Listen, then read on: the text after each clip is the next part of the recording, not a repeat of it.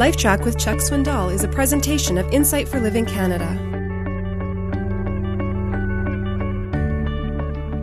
Dealing with finances covers four areas teaching the boy how to give, secondly, teaching him how to receive money, earn it, third, teaching him how to spend it, and fourth, teaching him how to save it.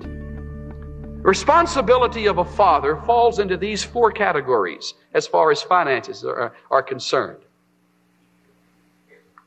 It begins with an allowance. And maybe your boy is just old enough to start receiving an allowance.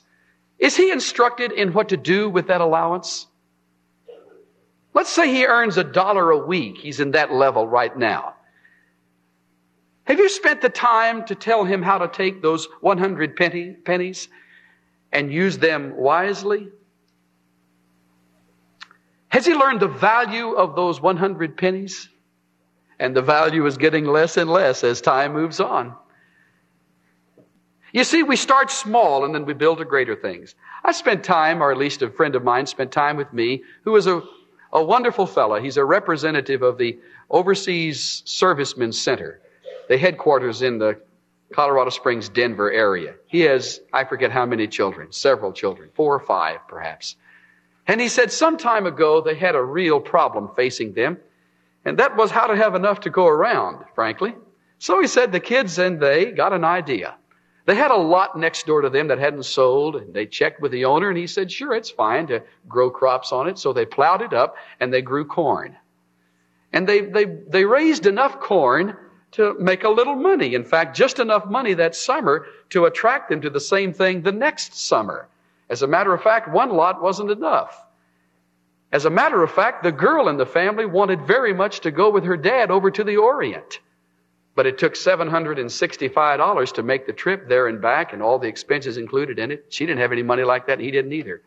So she said, I'll tell you what, I'll take care of one lot all by myself. We can find it. So they found a lot here, a lot there, a lot over here, vacant lots, and they went to farming. These kids did. And he said, I've never farmed in my life.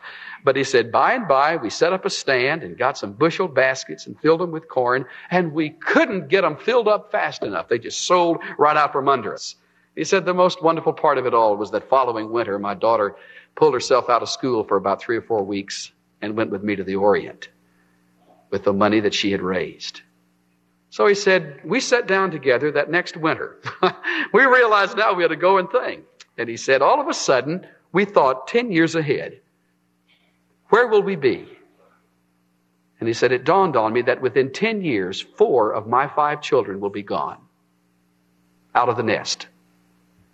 You stop and think. In 10 years' time, think about it. Where will your boys be? Probably they will be either out of the nest or almost. Between now and 10 years from now, will they learn how to handle their money?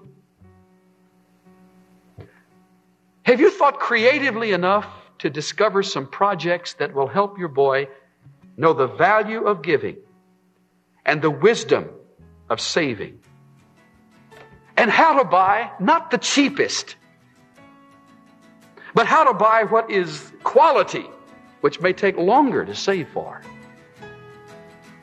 We are the living examples of that which we teach.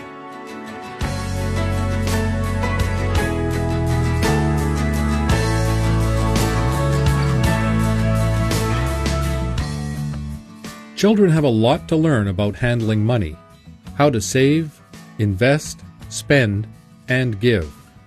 They also need to be taught that money won't bring them contentment or ultimate security. Proverbs 23 4 5 says, Don't wear yourself out trying to get rich. Be wise enough to know when to quit.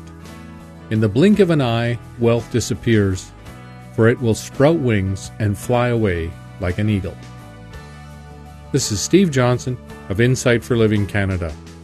Listen to more of Chuck Swindoll's LifeTrac messages at lifetrac.ca. LifeTrac, where life and truth meet.